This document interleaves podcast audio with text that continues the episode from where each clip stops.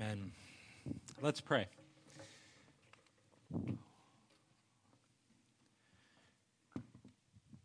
Well, Heavenly Father, we, we thank you this morning that as we gather, Lord, we do so because you've spoken clearly in your word. We do so because we've gathered here to be reminded of the sure and true and forever reality that can be had through your Son.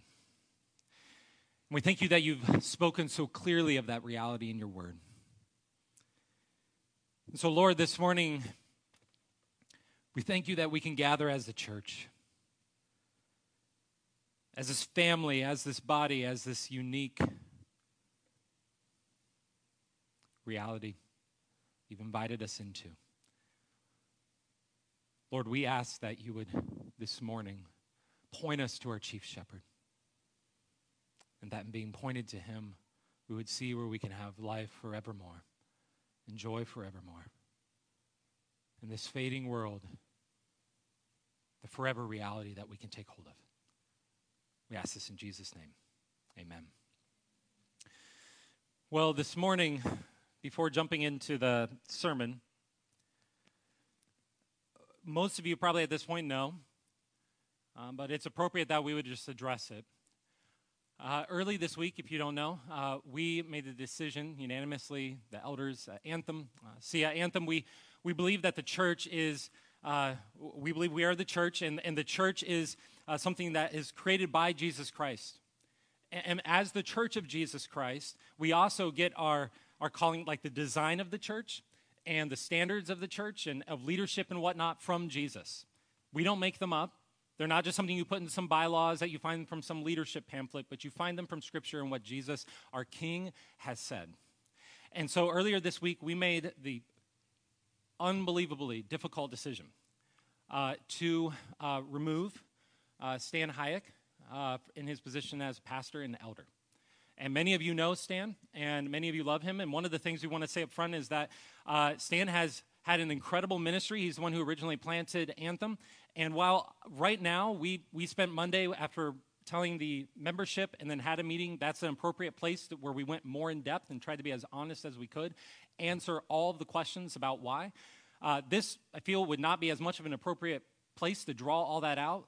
Just to say that the ministry he's had has been, God has used him in incredible ways.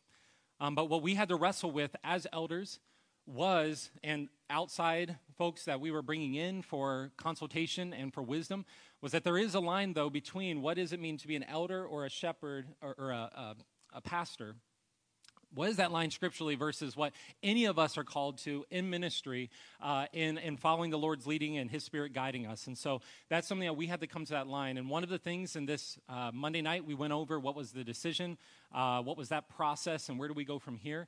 Here's what I'll say today is we came to this after when we sat down, we had a principle that was guiding us, which was that we are making this decision based upon shepherding uh, individuals rather than safeguarding an institution. We have to follow what Jesus calls us to do as shepherds. And we have to do it according to his standards and according to where he leads, even however uncomfortable it may be. We always have to choose health over just growth or any of those things. And so it's been an incredibly painful, difficult decision and week. And so this morning, one, we, we couldn't go forward without announcing this and just saying the, el- the elephant in the room, the obvious thing. But also in the midst of it, we realize that where do we go from here? And one of the things that we see in Paul's letter, because I think what he brings out today is incredibly needed in this moment for us as the church. Because you see, in these moments where everything seems unstable, where everything seems un- unsteady, where things like every, everything's shaky, and in fact, you can even say when it feels like just things are fading, God says there is a reality that you can stand on in the midst of it.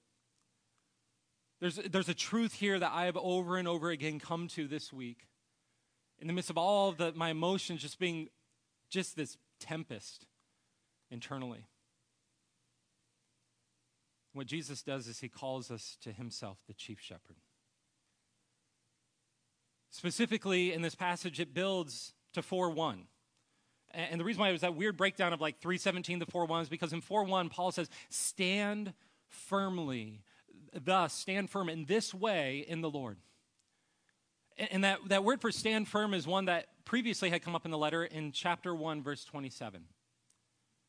And, and where it came up there, there, there's kind of there and then here. And what Paul's saying, he's using what's called a framing device where he's taking a big concept and he's saying, wait, to stand firm, it starts with everything I've said from that point to now. And what he's covered from that point to now in the letter is he said, You have the cross of Christ. How do you stand firm? How, when everything in life, the ups and downs and everything's shaking like an, just feels like an earthquake, how do you stand firm? And the way that you stand firm first, Paul said, is you must know the depths of the cross of Christ. What Christ did on the cross, and we, we looked at that two weeks ago, and then, and then next last week we looked at then the resurrection reality of what does it mean to press on and the resurrection, the reality of God's Spirit at work in us. But he says there's a third thing, something we so desperately need this morning that we always need, which is the reign of Christ. That there is a forever reality because of what Jesus has accomplished. That you have a citizenship in a heaven, in a reality that will never, ever fade. In other words, if you were to look at, like, take out your spiritual ID and you were to look at that spiritual, you know, ID or driver's license, it would say on there not Missouri, but it would say heaven that you're a son and daughter of the king. If you're in Jesus Christ, this is the reality that you have. And when everything's unstable, what Paul's saying is you need those realities to be able to stand on them. And that you have that reality. Because in the midst of this world, everything will constantly feel like it's fading, it's shaking, it's unsteady. We just acutely feel it right now in a unique way. You know, the just the need, like as this week I've just marinated in this reality of heaven. It reminded me of a, something I learned a few years ago that may be helpful to kind of grasp the significance of this, put our finger on it. Our, our son, our, our, um, our son Calvin, he's actually adopted. I think I've shared that before in a sermon. And uh, I remember when we uh, signed up for foster to adopt. And I remember when we went through that process, my wife and I, we signed up for it. And what they don't tell you, uh, they do tell you, you know, you have to prepare for mountains of paperwork, that you have to prepare for invasive home studies. That, that it's just going to take a ton of time. It's going to take a ton of finances and it's going to take a ton of patience. And they, they tell you about all that, but what they don't tell you about is that until that child is officially adopted, any moment, it may be over. And so you live with every single time that, they, that you sing a nursery rhyme. Every single milestone, when those first steps come, when those first words come and they call you mama or they call you papa, when, when, you, when those first, those moments when you're, you're going through the normal things of life and, and you want to just embrace it and you want to, and they embrace you and, and they're calling you mama and papa and you're putting your, your heart all into them. And every single moment that you have that, you have this thing in the back where you're saying, is this just a fading reality? Is this something that's shaky? Are all these memories, are they just m- merely going to be things that are on our phones and our, and our Google Drive in a few years? And that's all there is left of this. Everything's shaky, unsteady, fading. And that's how I remember. Man, the morning when Cal was officially adopted. We went to the final adoption uh, hearing, and he was two and a half years old. We'd had him since he was born to two and a half years. We lived in that reality. Our kids, by this point, we had a younger and he had an older, and this is brother. That was also in the midst of those dynamics. But we were at the final adoption hearing, and I remember the judge, they, they had kind of his original birth file, and they had it out, and they went through, and they, they kind of uh, went through the different details and asked us about him, and then they struck it out and then they, they closed the file and then they, they his original birth records and all that and his original name and they sealed it and then they handed it to a clerk and the clerk took it and they disappeared through a door and it was being taken down essentially buried down in some basement of some, uh, some in some filing cabinet. In, in other words it was gone forever legally speaking. And then they took out a new folder. And in this new folder, it listed, it had a new birth certificate listing me as the father, listing my wife, Lauren, as the mother, listing his new name that we had given him. And after a few, they confirmed, they had a stand, and they asked us questions like, Are you who you say you are, right? is this child who you say he is? And we answered those questions, and they said, Are you committing to this child? Yes, yes. And then I remember the judge took out her gavel and slammed it down and said, You are now Calvin Michael Dennings. And I remember in that moment, I just broke down, just weeping. And, and the, we had friends and family behind us, and they just erupted behind us. And, and even the judge, she was kind of teary eyed, and everyone's crying. And I remember in the midst of it, Calvin had just been lounging on my lap, and he's like, I don't know what's going on, right? Like, of course you're my dad, right? and, and Calvin eventually, he, he, like, as I'm crying, he's like, what's wrong? Like, everyone's cheering, but you're crying? Like, is, are you hurt? You know? And I said, no, no, no, no, it's, this is, these are good tears. And just squeezed him. And, and I didn't quite know how to put into words what was happening in that moment. What was just washing over me, this new reality. And it wasn't until we got home, and I remember how different the feeling was from that first day we brought him home. And I remember I looked at him and I realized what it was. I said, Calvin, welcome to your forever home.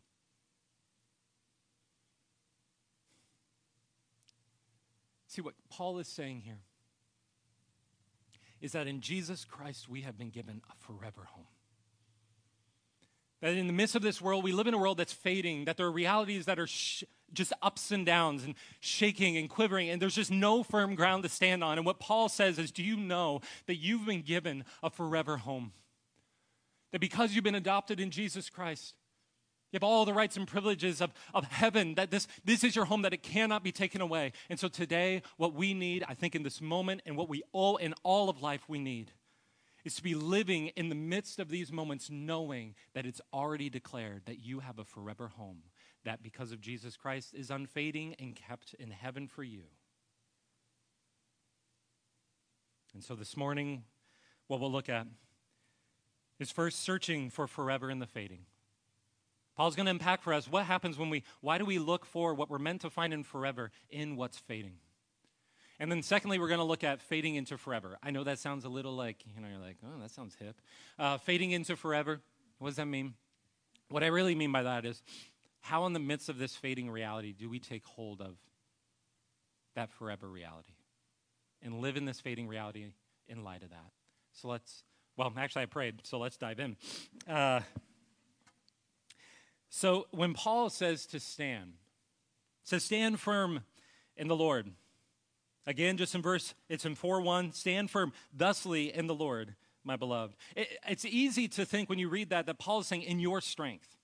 Right? Like we read that and we're saying, well, Paul's saying, hey, gin up enough spiritual vigor, right? Like, like have enough of, of just this strength. Kind of like if you want to stand, uh, have strong legs. And he's saying, like, spiritually, just be strong enough. Persevere. Push through, right? Just be strong. But here's the thing Paul says, stand firm in the Lord.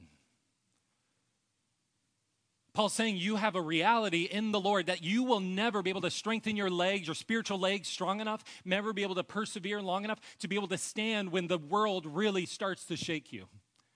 And, and what you need underneath everything in this world is you need a reality that is firm and steady and does not move or budge, and it's forever. You need that in the Lord. In other words, or else what will happen is you will topple even the strongest building, an earthquake eventually can take it down. And when life brings those kinds of earthquakes, you don't want to be st- just thinking, I'm strong enough, you'll topple, you'll fall apart. Paul says you need a firm reality, something that won't fall apart when everything else does. And that's what we have here in Jesus, Paul says, in the Lord. So, what does it mean to stand firm in the Lord? What does that mean? Well, Paul, in many ways, last week is already, he said it several times throughout the letter, but the most recent is Paul has just said back in verse 12 Christ has made me his own. In other words, what he's saying is, you have a reality in the Lord, and what Christ has done, he's made you his own. And so he has given you something secure that cannot be lost. When all else is shaking, when all else is cracking and crumbling beneath you, he's saying, This is the one thing that you cannot lose. It's in Christ. In other words, what he's saying is, what has Christ done? He's saying that if you're in Jesus Christ, what happened? Was that at some point in the, hev- in the heavens already, in that courtroom scene, what happened was the record of your sins and your debts was closed. It was closed and it was sealed with the blood of Jesus. It was sealed with his Holy Spirit. And that record was taken and it was thrown away into the grave, where when, when the Son of God went on the cross and entered the grave before you. And it's buried there in the grave, never to be read again, never to be seen again. And what happened then in the midst of that is then he said, But not only that, now I also, in my resurrection and giving you a new reality, that now there's a new folder, that there's a new book, like the Lamb book, Lamb's book of life, that is opened up and your name is there. And he says, This is who you are. You are my child. Welcome to my forever home. Can never be lost. And Paul says, Do you know that reality?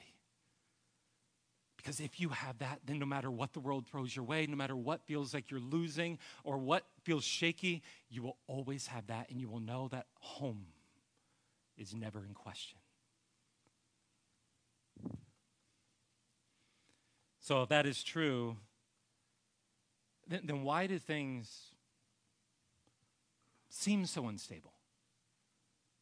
Why is it that often in our lives, if this is a beautiful truth, you go, well, then I should just take hold of that, and then, then nothing will ever seem like unstable in my life, and nothing will ever seem like it's just kind of like a phantom, like fading. And why do I struggle with this? And Paul says it is natural when things are unstable to grab what seems to be stable. In fact, Paul describes it as what many will do. Verse 18, he says, For many, of whom I have often told you, and now tell you even with tears, walk as enemies of the cross of Christ.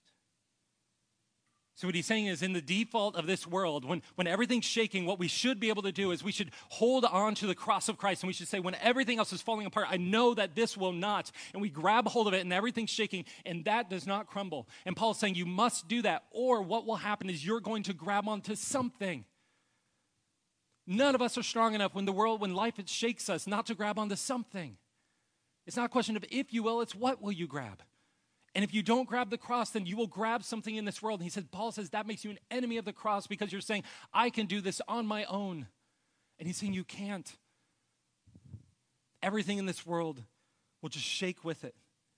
You can't find your stability. You'll find it in something, the cross in Christ or something else. And Paul says, in the end, if it's not Christ that you cling to, they'll end in destruction. Now, why? It's verse 19. Their end is destruction. Their God is their belly, and they glory in their shame with minds set on earthly things. Why? If we grab hold of things of this world, why does it end in destruction? I think as Paul goes on, because it produces a kind of dying to live. Produces a kind of trying to find what we're looking for in forever and what's fading. Trying to grab what's a vapor. Trying to find steadiness in something that, as soon as we grab it, fails us. A franticness that drives us to grab hold of things that will only fail us when they fade and crumble. And he says it starts with setting our minds on earthly things. Our minds just latch on. We, we just focus on the things that are right in front of us, right? This is completely natural. We, we focus on what's right in front of us, and our minds are just set on these things. And he says, when you do that, what happens is all you see around you are just the fading things. Even though right now they seem like they might be like stable and things you can grab onto, those things will fade eventually. We believe the lie, though, that they'll last forever. My job will stabilize me. My spouse or my kids can be my foundation.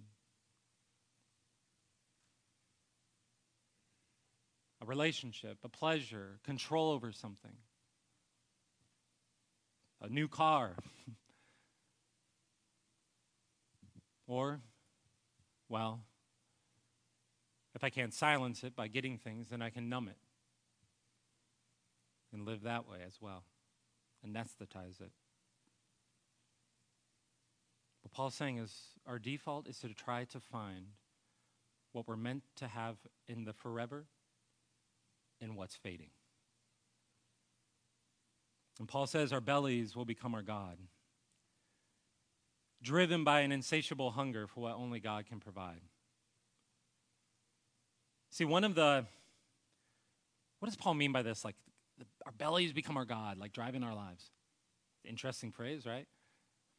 When, um, when we were actually training to become foster parents, they, they taught us something that was very important that I had never heard of, which is food insecurity.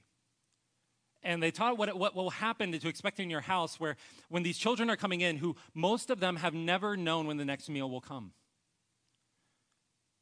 uh, because they've lived in this life where no one's ever really cared for them and taken care of them what they never know where the next meal will come or if they will get the next meal or if it will be pulled like kept from them in some cruel way and so these children come into your home and you just think it's normal that parents provide meals at certain times. There's food in the fridge. There's food in the cupboard. See we're, we're fine. You can but what happens is when they've lived that way when they come into your home they don't believe any of that's true.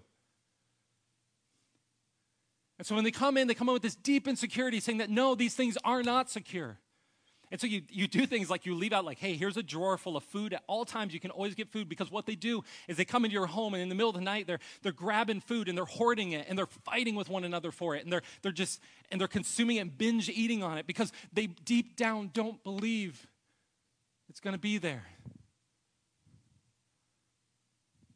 Because no one's ever loved them and provided. And so they're just driven by this appetite. And Paul, I think, is saying something similar to that. Is happening on a spiritual level in our lives. When we live in this way, we live in this world that's fading.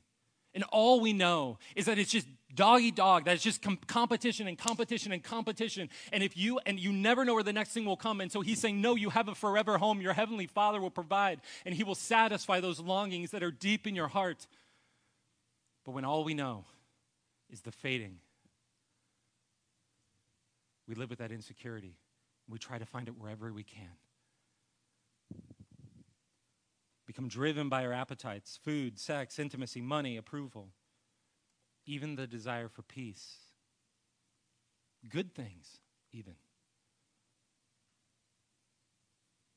But we try to find them in what's fading rather than in what's forever.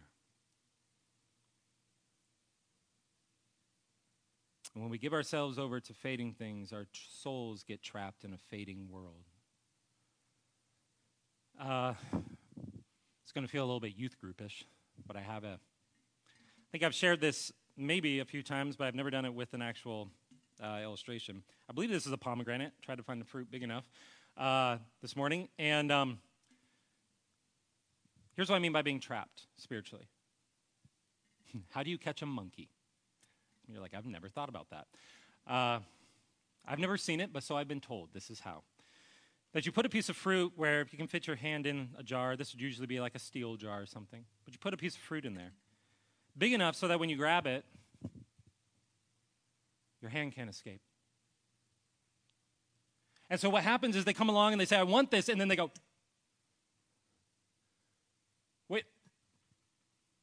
But here's the thing that happens because they don't want to let go, because they want this so badly, they just keep trying to rip their hand out, and they can't get their hand out as long as they hold on to this thing.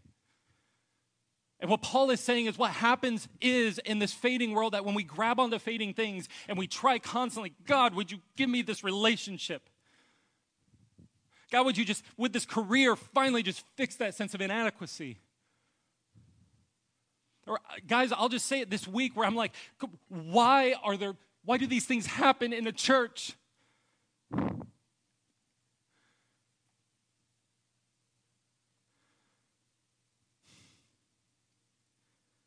says there are things that you cannot find in this world that will satisfy you, but when you try to grab onto things and you try to demand that you will find the forever and the fading,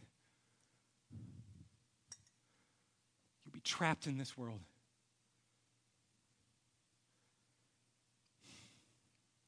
So the question I ask myself is does that just mean I just have to like rip off a part of myself? Does that just mean that I just bury this thing? That I just, I, I go through life like that, that deep longing and it's just like I just rip that off and I bury it and I numb it and I just move on? Is that what Christianity, is that what Paul's saying? But yeah, yeah, yeah, forever whatever. But in this life, you're just going to walk through life and you're just going to be constantly in this place where it's just, just, just numb it, just bury it. Just move on. I don't think that's what Paul is saying. What Paul is saying is, well, to capture it, I think the Puritans had a, one of the old Puritans, I think it was Thomas Chalmers, he said, What we need is the expulsive power of a new affection. And I know that sounds, you're like, yeah, that sounds very Puritanish, right?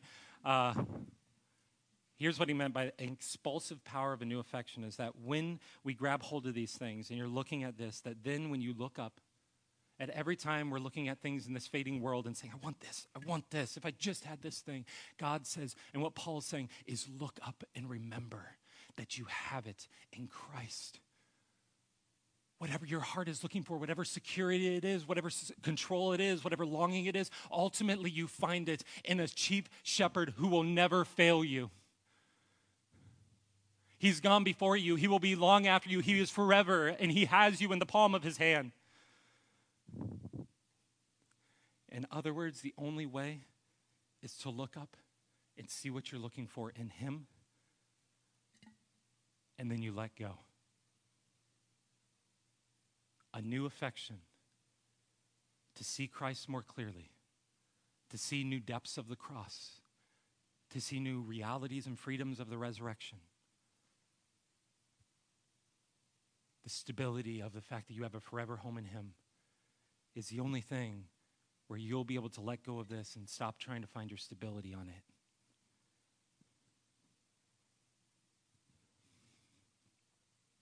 And what Paul is saying is you'll never find what you're looking for until you let go of what is fading and look to what is forever. Only then will you be free. Only then can you be free. Only then can you truly move towards and find the things that your heart is truly longing for. And then all the good things of this world will take their proper place.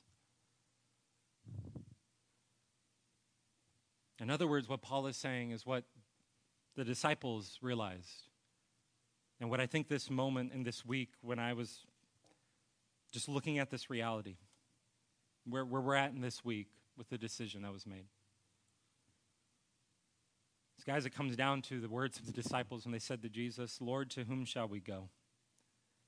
You have the words of eternal life, and we have believed and have come to know that you are the Holy One of God. Where else can we go but to Christ? In a fading world, what else is forever but Him? Don't search forever for forever in the fading. If you try to find the forever in the fading, you will have an endless. The only thing that will be forever is your search. Instead, Jesus says, look to your forever home, because only then will these light and momentary afflictions and pains fade into a forever glory that is to be revealed in Christ.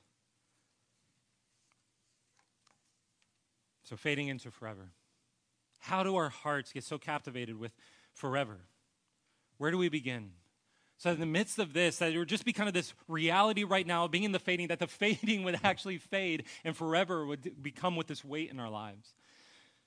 I think it's best to turn our gaze this, this morning. I, to just what awaits us. Like saying, look to Christ. For every, I would say, for every 10 looks at things in this world, just or one look at things in this world, take 10 looks at Christ. Be in scripture this week, I've been over and over again reading through Revelation and reading through places where it's like, what? This home that I have. This place is one theologian called heaven, this, the place of love. Where God is, Father, Son, Holy Spirit, there and present. And He calls us to Him. So here's what I want to do. I, I, I just I want to point our heart to where our true hope lies. And I want God's word to be able to do the work it needs to do. So I'm just going to read God's word. Revelation 21. And here's what I want to encourage you to do I want you to encourage you to close your eyes. And I'm going to read these words that Jesus, uh, from Jesus in this reality. And just let it marinate in our souls to meditate on what God says is true. The forever home that is securely ours in Christ. Then I saw a new heaven and a new earth. For the first heaven and the first earth had passed away, and the sea was no more. And as I saw the holy city, New Jerusalem, coming down out of heaven from God, prepared as a bride adorned for her husband, and I heard a loud voice from the throne saying,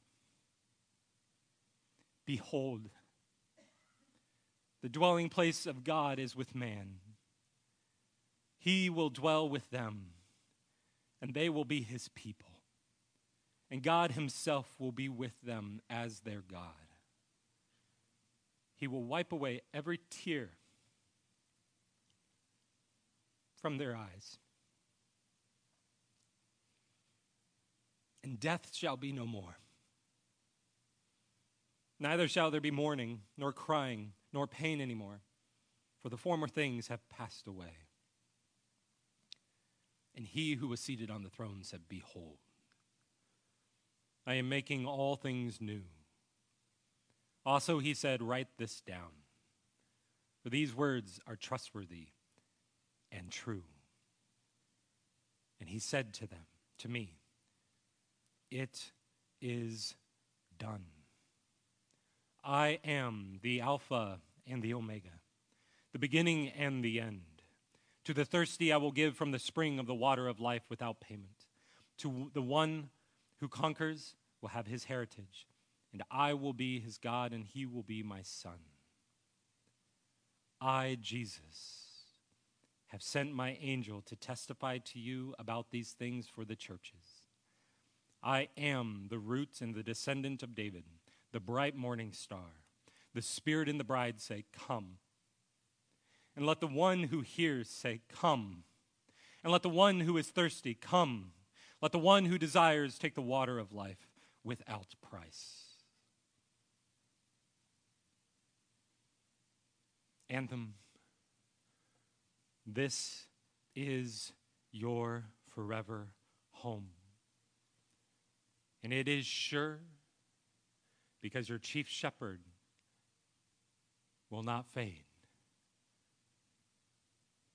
So set your eyes on him. And even it's interesting because it, you, you think citizenship in heaven, so we focus on a place, but it's not even so much I, when it says that our citizenship is in heaven and from it, what is the it? The it actually, I think, refers to citizenship. It, it's actually interesting. Is it heaven? Is it, is it, it's kind of vague. And the interesting thing is, it's because it's not just a place. It's not just like Disneyland's going to descend to the earth one day, right? And you're like, well, it's going to be awesome. It's going to be Disneyland. It's going to be. That's not the, that's not the point. The point is that there's a person. That the person is the one who this whole time has been leading you, who's been calling you to himself, and it, he will be there. He will be present. And this is why Paul says, Set your eyes on not a place, but a person, a Savior, the Lord Jesus Christ. He uses every one of those names for a reason. They're all very specific. He says he is the Savior. Jesus is the one who seals our records. Jesus is the one, because of his work, that we've entered that courtroom already. He's the Savior who, because of him, when we stepped into that room, the judge says, You are forgiven. Welcome to your forever home. Your record is nailed to the cross. And now I only look at you as a son and a daughter. Welcome in. He's the Savior. How? Is that just a nice idea? Is it just a nice idea about we just project some human idea of a home and the security of a home onto the heavens, and so we've just some psychosis where we project it, and that's just what God is, and He provides a home? No. He says He is also Jesus. Jesus, if you don't know, is the Greek form of Joshua. Joshua being the one in the Old Testament who led the people of God into the promised land. See, when God says, I will invite you into your forever, forever home, it is the promised land I've promised you in Christ. And he is the new Joshua. Joshua can only lead his people into a temporary land, but my Joshua, my Jesus, will lead you into a forever home that can never be taken away. And he is the Christ, the one who atones for our sin the one who went to the cross, the king who sacrificially laid himself down. He is the Christ of God. All the Caesars of Paul's day that they put their trust in paled in comparison to this Christ. And he is the Lord, Yahweh. I am the same yesterday, today, and tomorrow. And if He, Jesus, is Yahweh and He has secured for you a home in His presence, His reign will be forever as Yahweh is forever, and it will never fade. This is what you can build your life on and stand firm on. That in Jesus, what you have is not fading, but it is forever. And he says, Let go of what is fading. Come to me. Are you weary of this fading world? Come to me. Do you need rest? Come to me. Is your heart broken? Come to me. Are you unsure of the path ahead? Come to me. Are you hurting? Come to me. Are you confident? Are you in a good place? Are you in a devastated place? Wherever you are, come to me. The door is open.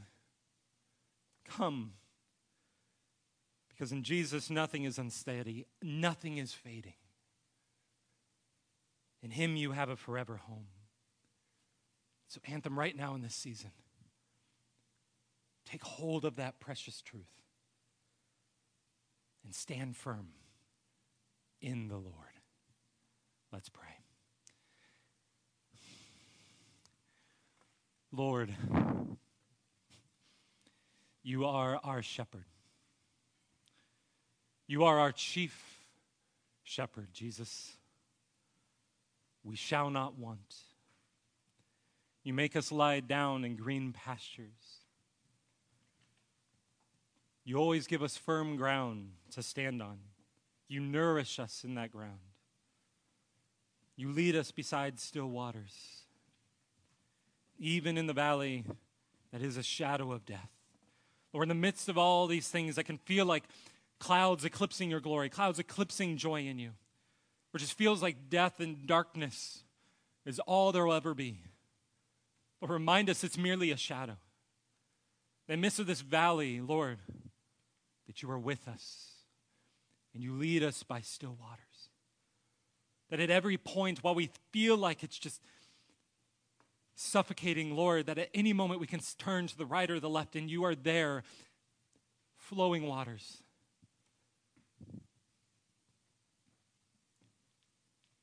Lord, would you turn us aside to you? Teach us to turn to you, not to what is fading. Help us to draw near to you, to come, to hear your voice calling out to us. Come to me set our minds on our forever home, where these tears will fade, this pain will fade, fade into forever in the presence of our chief shepherd. Even now, come, Lord Jesus. Amen.